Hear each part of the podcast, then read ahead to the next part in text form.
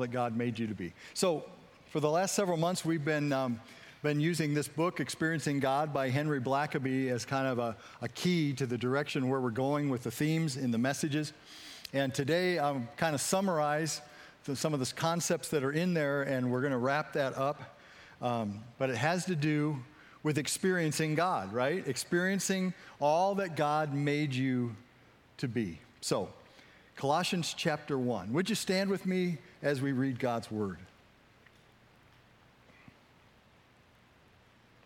I'm reading from the New Living Translation. We always pray for you and we give thanks to God, the Father of our Lord Jesus Christ. For we have heard of your faith in Christ Jesus and your love for all God's people, which come from your confident hope of what God has reserved for you in heaven. You have had this expectation ever since you first heard the truth of the good news. This same good news that came to you is going out all over the world. It is bearing fruit everywhere by changing lives, just as it changed your lives from the day you first heard and understood the truth about God's wonderful grace. I'm going down to verse 9. So we have not stopped praying for you since we first heard about you. We ask God to give you complete knowledge of His will and to give you spiritual wisdom and understanding. Then the way you live will always honor and please the Lord, and your lives will produce every kind of good fruit. All the while, you will grow as you learn to know God better and better. We also pray that you will be strengthened with all his glorious power so that you will have all the endurance and patience you need May you be filled with joy, always thanking the Father. He has enabled you to share in the inheritance that belongs to his people who live in the light. For he has rescued us from the kingdom of darkness and transferred us into the kingdom of his dear Son, who purchased our freedom and forgave our sins. Praise be to his name. You may be seated.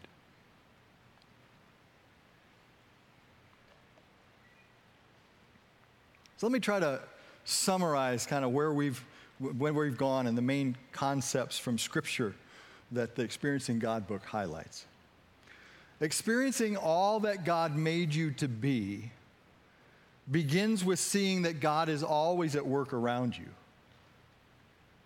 And you can see that more clearly with what I would call spiritual bifocal lenses, allowing you to see what's happening in two perspectives the upper story and the lower story. The upper story is God's story. It's, it's what God is doing because He's sovereign, and His sovereign will is accomplishing these things in history. God's story is bigger than all of us, and yet it intersects our lives. The lower story is our story. It's actually many stories of, of many women and men who are interacting with God in daily life. And this grand story, the lower story, includes your life and mine. And once you recognize these two dimensions to life, you step back and you see this amazing tapestry of how God is at work. How the upper story and the lower stories get interwoven as God's purposes get fulfilled. We pray that in the Lord's Prayer, don't we? Your will be done on earth as it is in heaven. Upper story, lower story, interwoven. And God has been working like this throughout history. In fact, if you haven't written this down previously, write it down today. History is His story. History is His story then the story gets way more personal when you understand that God created you for a love relationship with Him. The greatest commandment, do you remember it?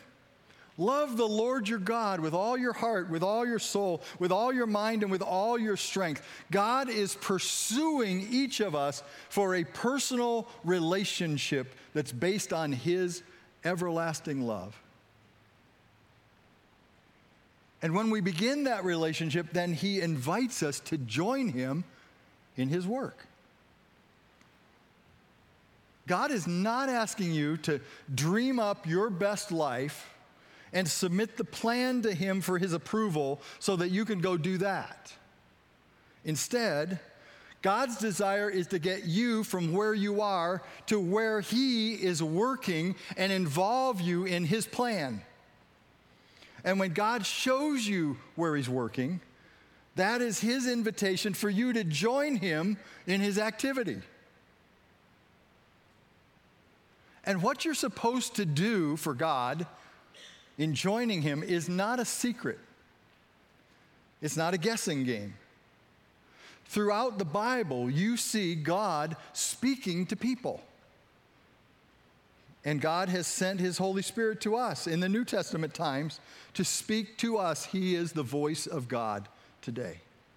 So He may speak to you as you read the Bible. A scripture may come alive and you realize this is God saying something to me. It may be that He'll speak to you while you're praying. He may highlight something that you hear or see, and you realize it was God trying to get your attention focused in that direction. He may help you understand what He wants to say through the church, through other believers that you have conversations with. God is still speaking.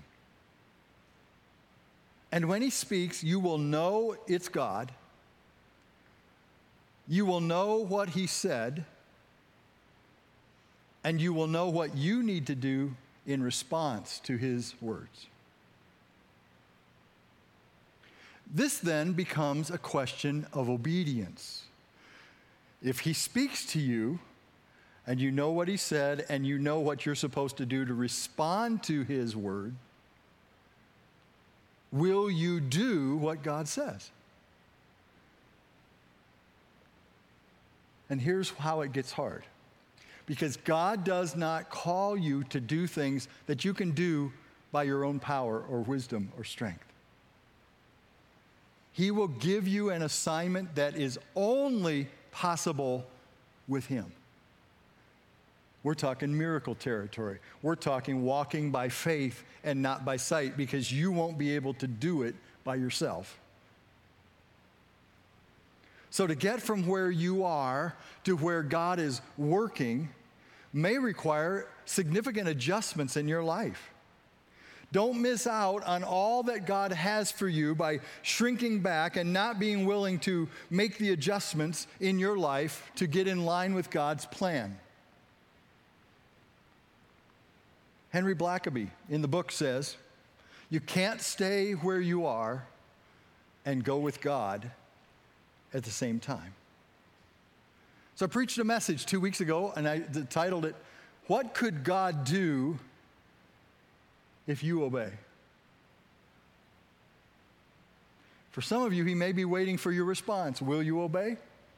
For others, you may be developing a testimony, a story of here's what God is doing in my life. It's miraculous.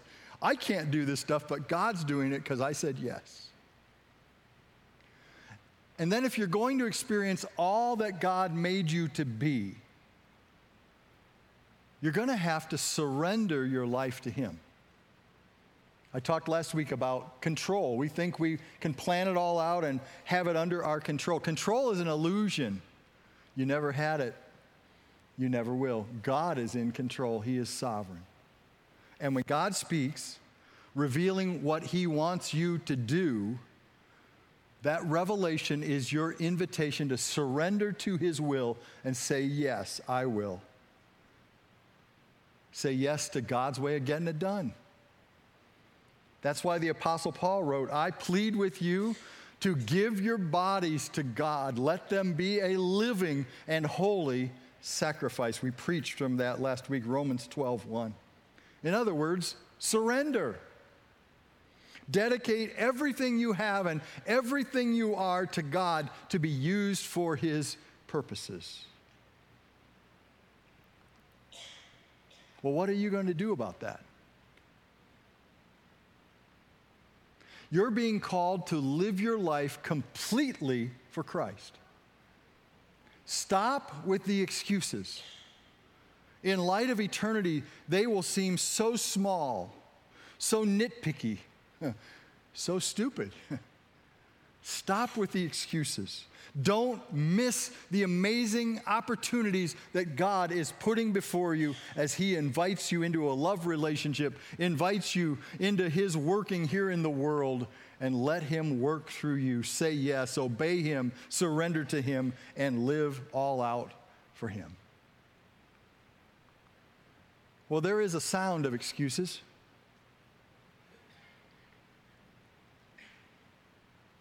If you work with other people, you've probably heard some excuses. I've certainly heard my share of excuses as a pastor, especially when I'm trying to recruit people for specific ministries. The sound of excuses often starts like this I am just a, and fill in the blank. That's the opening phrase of so many excuses. When I was a junior in high school, my excuse sounded like this I'm just an 11th grader. See, the high school I attended had a dynamic Bible club. Um, we had a, a, teacher sponsor, and she had a smaller classroom than some of the classrooms in that high school.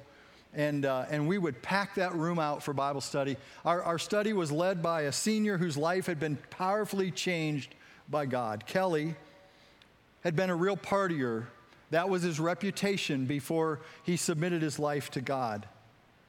And now everybody knew that the difference in Kelly was, was, a light, was because of Jesus. And he invited his friends into that weekly Bible study, and they wanted to learn more. What happened to Kelly? Why is he so different? And he would say, It's because of what I'm learning in the Bible. You got to come and hear it. And he, that room would just pack out. Well, I got caught up in that. I heard there was a Bible study. They let us even announcement over, announce it over the public address system at the school, and I got in. But during the second semester of his senior year, Kelly began to backslide. And I began to hear rumors as people knew I was involved in that Bible study, they would say, Did you hear about Kelly on Friday night? And he was going back to the same old parties. When I went and confronted Kelly, he said, Fred, I'm just going to try to reach more people. But then I started hearing the stories that he was drinking again and he was doing all the things he had done in his past life, slipping into his old behaviors. And that Bible club began to fall apart. The attendance began to dwindle, and it got down to about a half a dozen of us that would show up. And we'd pray hard for Kelly and for the kids that, that, uh, that had been coming but weren't coming anymore. And I knew it was God's plan to raise somebody else up to lead it. In fact, God was speaking to me about being the leader. The sponsoring teacher even came to me and she said, Fred, could you take this over? Because I don't think we can count on Kelly any longer. But I was just a junior. Everybody knows that juniors don't have the same high level of respect as a senior does in high school. God, I would lead it, but I'm just a junior. And so it never happened. I missed one of the golden opportunities of my life to step up for Christ because of my excuse. Here's my question for you What does your excuse sound like? But God, I'm just a.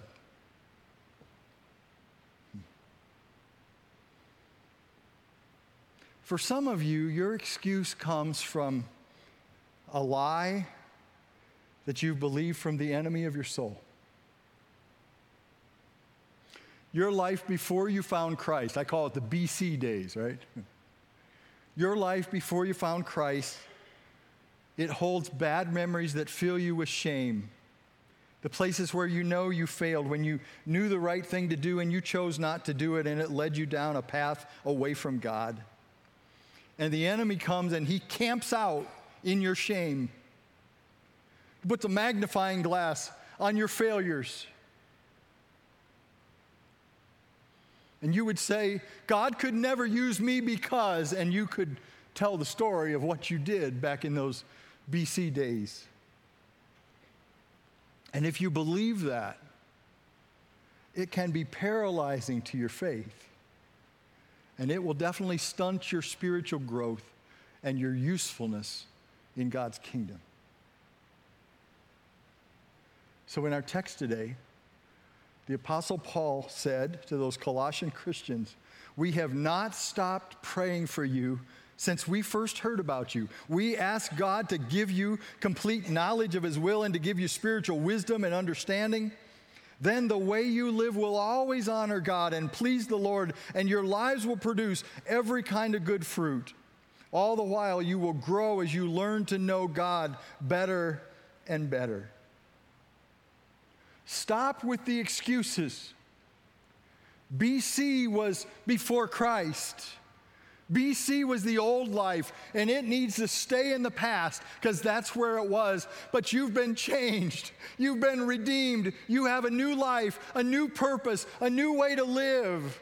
Don't live there. Don't live in the shadow of the past. Live in the bright future that is walking with God, recognizing where He's working, accepting His invitation to join Him in that work.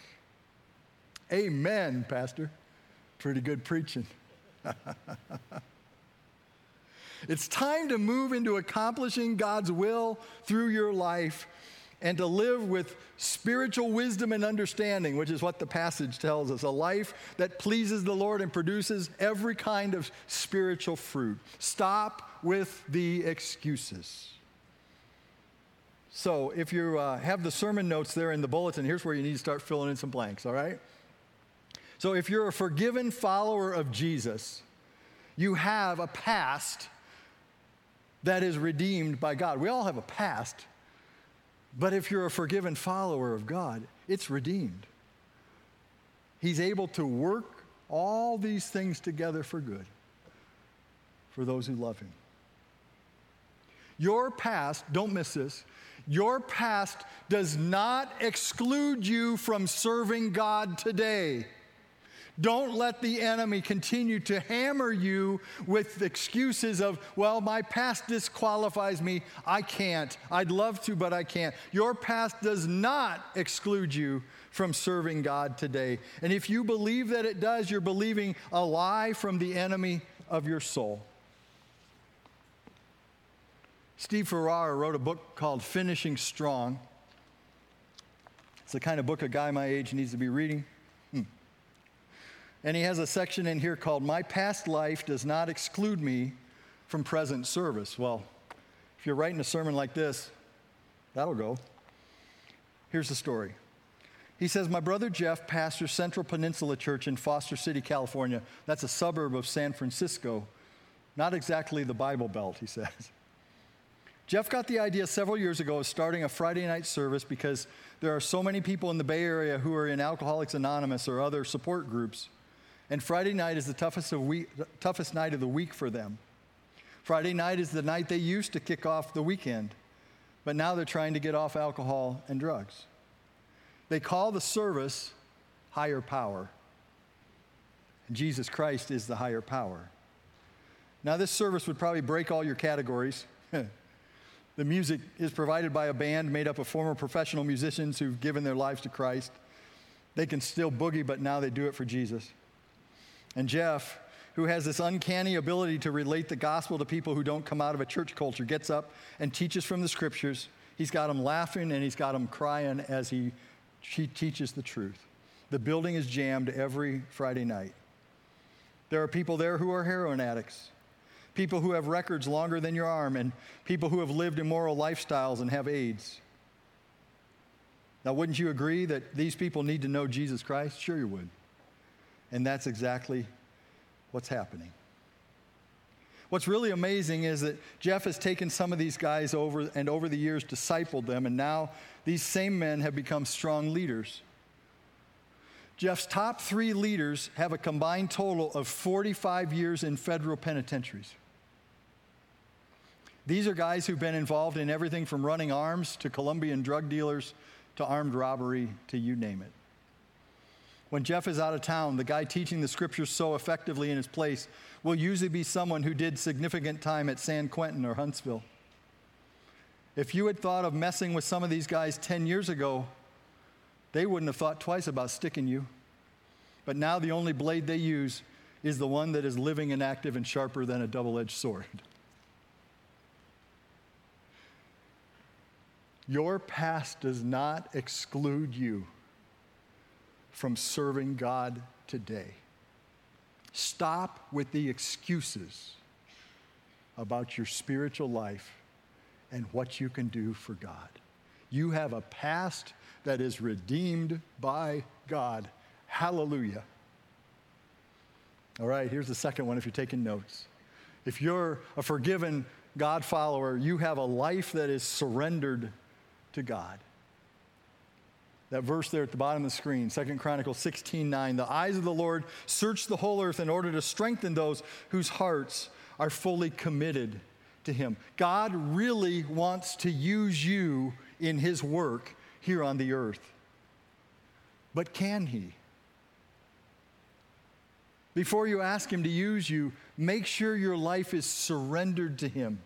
Make sure you've handed over all that you have and all that you are for His purposes. We tend to argue with God here and hold on to one little thing we think is so important to our future. So then we give Him all our excuses why we can't just surrender and release everything to Him. We want to keep our freedom. We want to keep our freedom. How silly that must seem to God. E. Stanley Jones. I count him as a man who has mentored me, even though I never met him and he's been in heaven for several years now. Here's what he said But we want our freedom. Freedom? Freedom to tie yourself in knots, to become a problem to yourself and others? Jesus was the freest man that ever walked through human history. He is my freedom, the symbol and embodiment of freedom. When God searches for someone to do his work, he does not ask questions like Is she well educated? Is he really talented? Does he have a great voice? Does she pray beautiful prayers? Is he a powerful speaker? No, those aren't God's questions. Instead, he asks Is her heart completely mine? Is he living a holy life? Does she love others unconditionally? Is he willing to walk by faith and not by sight? Will she trust me even when it doesn't make sense? Nazarene theologian Frank Moore wrote this Being the person God wants us to be requires a total sellout. That's what I'm talking about a life of surrender to God. When God finishes, when God finds such a person, he will use him or her in his work. God and that person will be friends. It'll be a love relationship like none other. And the forgiveness and the grace and the peace and the joy, the hope and the surrender are beautiful because God's at work in the surrendered person's life. And God and that person become partners together in carrying out his mission in the world. Probably exhibit A for the surrendered life that God uses is found in the New Testament in the life of the Apostle Paul. Seems like the more they whipped him, they stoned him, they tried to do away with him, the more God used him. Finally, they just threw him into prison and locked the door. Now, what are you going to do, Paul? And here was Paul in prison with unshaken faith, and here's what he wrote Because I preach this good news, I'm suffering here and have been chained like a criminal. But the word of God cannot be chained. I'm willing to endure anything if it will bring if it will bring salvation and eternal glory in Christ Jesus to those God has chosen. How could Paul say that? They had done so many things unjustly to him. He could have been the one crying out for justice, getting picketers to carry the signs and say, We want justice for Paul. Instead, he's locked in a prison cell. And what can he do now? He can proclaim the gospel. That's what he can do. He can write letters all over the known world declaring the truth of God. How could he say that? I'm willing to endure anything if it brings salvation and eternal glory to Jesus. because this was his testimony. This is how he could say it.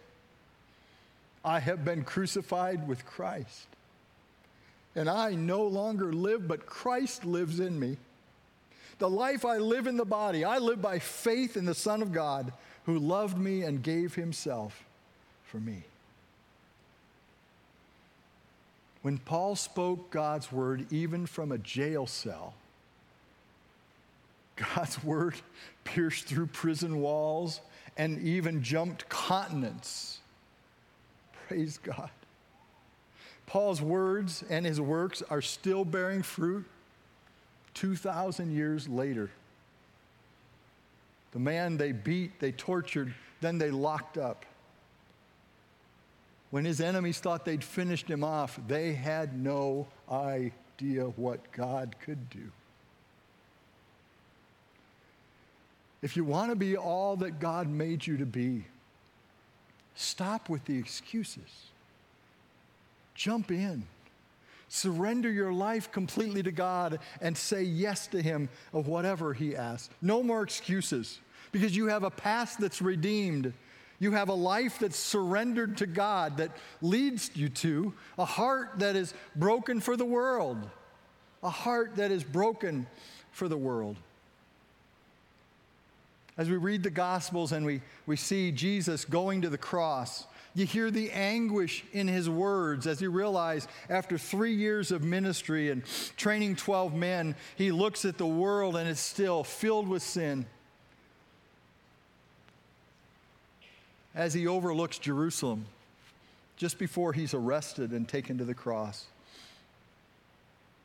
he said, Oh, Jerusalem, Jerusalem, the city that kills the prophets and stones God's messengers. How often I've wanted to gather your children together as a hen protects her chicks beneath her wings, but you wouldn't let, let me. And now look, your house is left to you empty and desolate. One of my prayers is that God would help me see the world like He sees the world. to recognize sin and its destruction in people's lives, pain, suffering, hurt, lostness, need.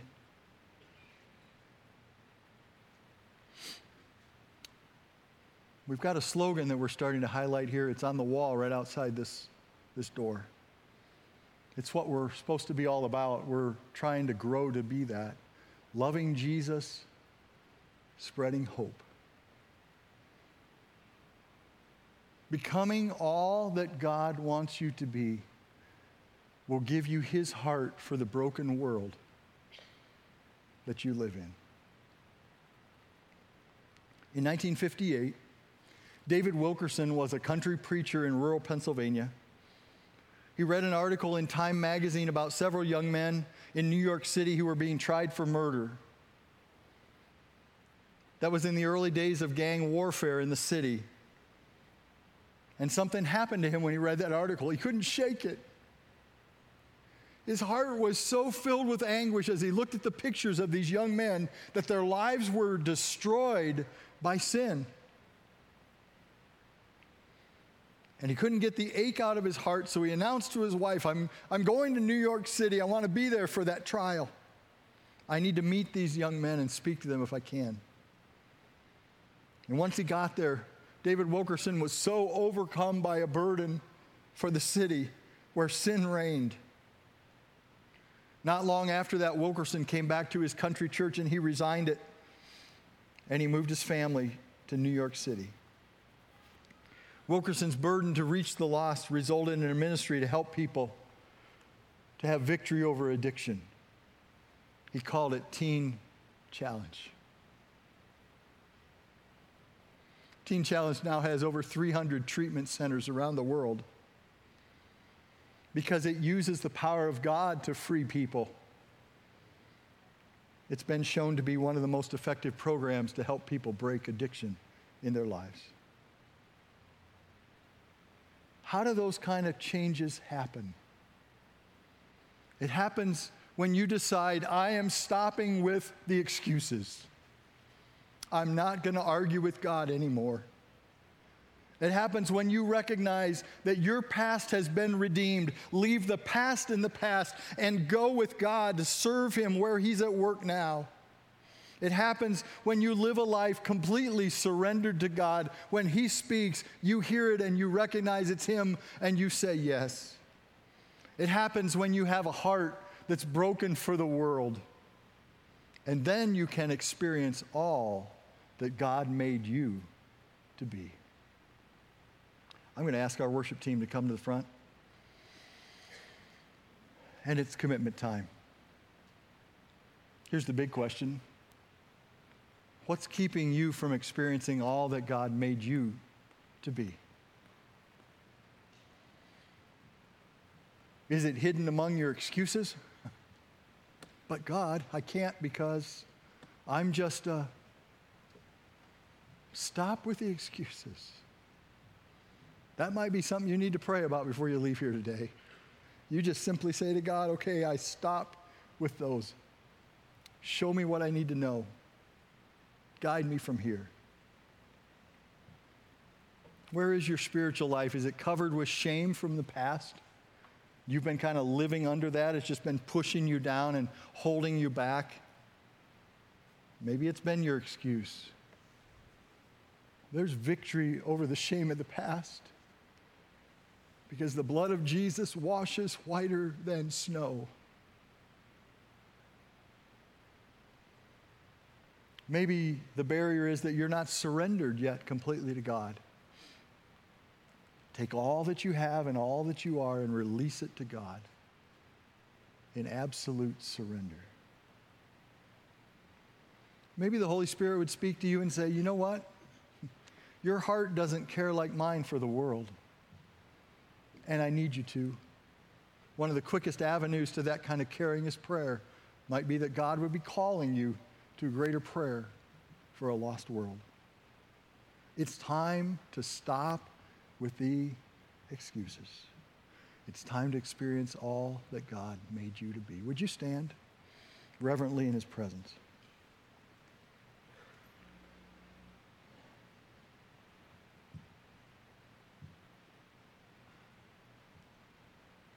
God's here. And He's speaking. Would you say yes to Him? Whatever he, you feel that pressure point in your life, and it just kind of rises up in me, it kind of comes out of my stomach and up into my throat, and I know something's not right with God. Would you be willing to just step out from where you are and come and kneel at the altar? And put it down there. God, I'm stopping with the excuses. Or God, I'm leaving the past behind. You've redeemed my life. Or God, I, am surrendering completely to you. Or God, break my heart for what breaks yours. Let's pray.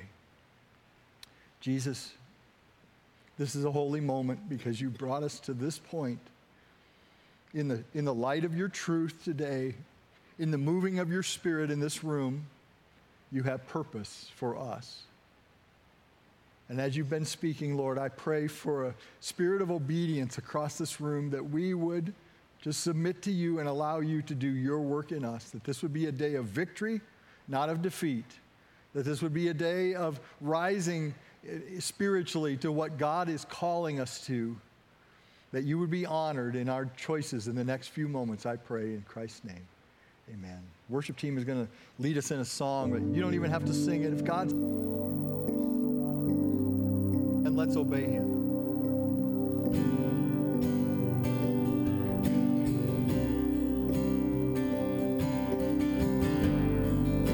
Worthy of every song we could ever sing.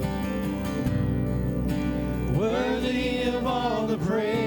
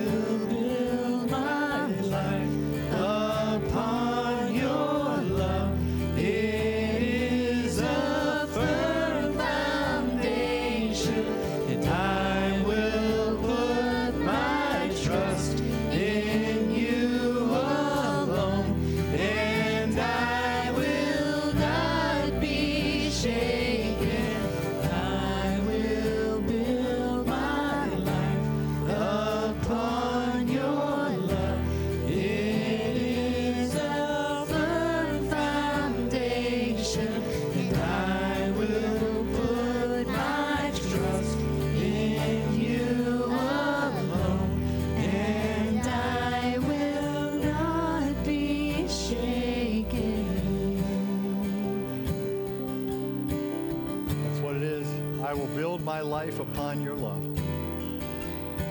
That's the call. I trust you've done that. As we were singing, I was thinking of a couple other songs. A song that asks the question Will the circle be unbroken? One day, probably not too far from today, maybe much closer than we think, Jesus is going to split the sky, or he's going to come for us through death, and our time here will be done. And whatever we've committed to him or not committed to him is going to be revealed. And we'll answer for that. I'd like to testify today when the roll is called up yonder, I'll be there. How about you? These are eternal things. They're the things that will matter a hundred years, a thousand years from now. Don't miss it. As He speaks to you, just say yes. It's the best way to live. Let's pray together. Father, we want to thank you for the faithfulness your Spirit brings in highlighting the truth of your word. And today, we feel like you've really done that for us. And I pray today for victory in the lives of those who've chosen to follow you, that as we walk out of here, we enter the mission field, the places like you wept over Jerusalem, the places where you would weep today over the condition of our society, of our culture, the destruction of sin in the lives of people that you created and you love. And we're going to rub shoulders with some of them this week. And they're going to need to see you, Jesus. Would you shine through us? Would you speak through us? Would you minister to us in a way where there's, there's no more excuses on our part? It's just like, yes, Jesus. Whatever you want from me, wherever you send me, whatever you ask me to do, and we're going to go live in surrender to you, God so that this world will see, so your light will shine, so that we will have our eyes open, we'll recognize where you're working and hear your voice when you call us to join you. And we'll find that in eternity to be the greatest fulfillment we could ever have known in this world. And I pray that over these, these people, that as a congregation, you would mold us together and use us jointly together to bless our city, to make an impact in neighborhoods and families of our community, but also for each of us individually, that as we go out this week, you would make us a blessing. You would speak through us. You would shine your light through each of us in the places we go, the conversations we have. And we pray it in your mighty name, Jesus the God of miracles, the God who can do anything, the God who is at work in the upper story to bring us in through the lower story and intertwine those stories to where we tell the stories of what God did. Oh, bring us back together, I ask, so that those stories can come out and that you can get all the glory. I pray in Jesus' name. Amen. Amen. Next Sunday's Celebration Sunday, we're going to do some baptisms and we're going to have communion together. It is going to be a great day. Please come back.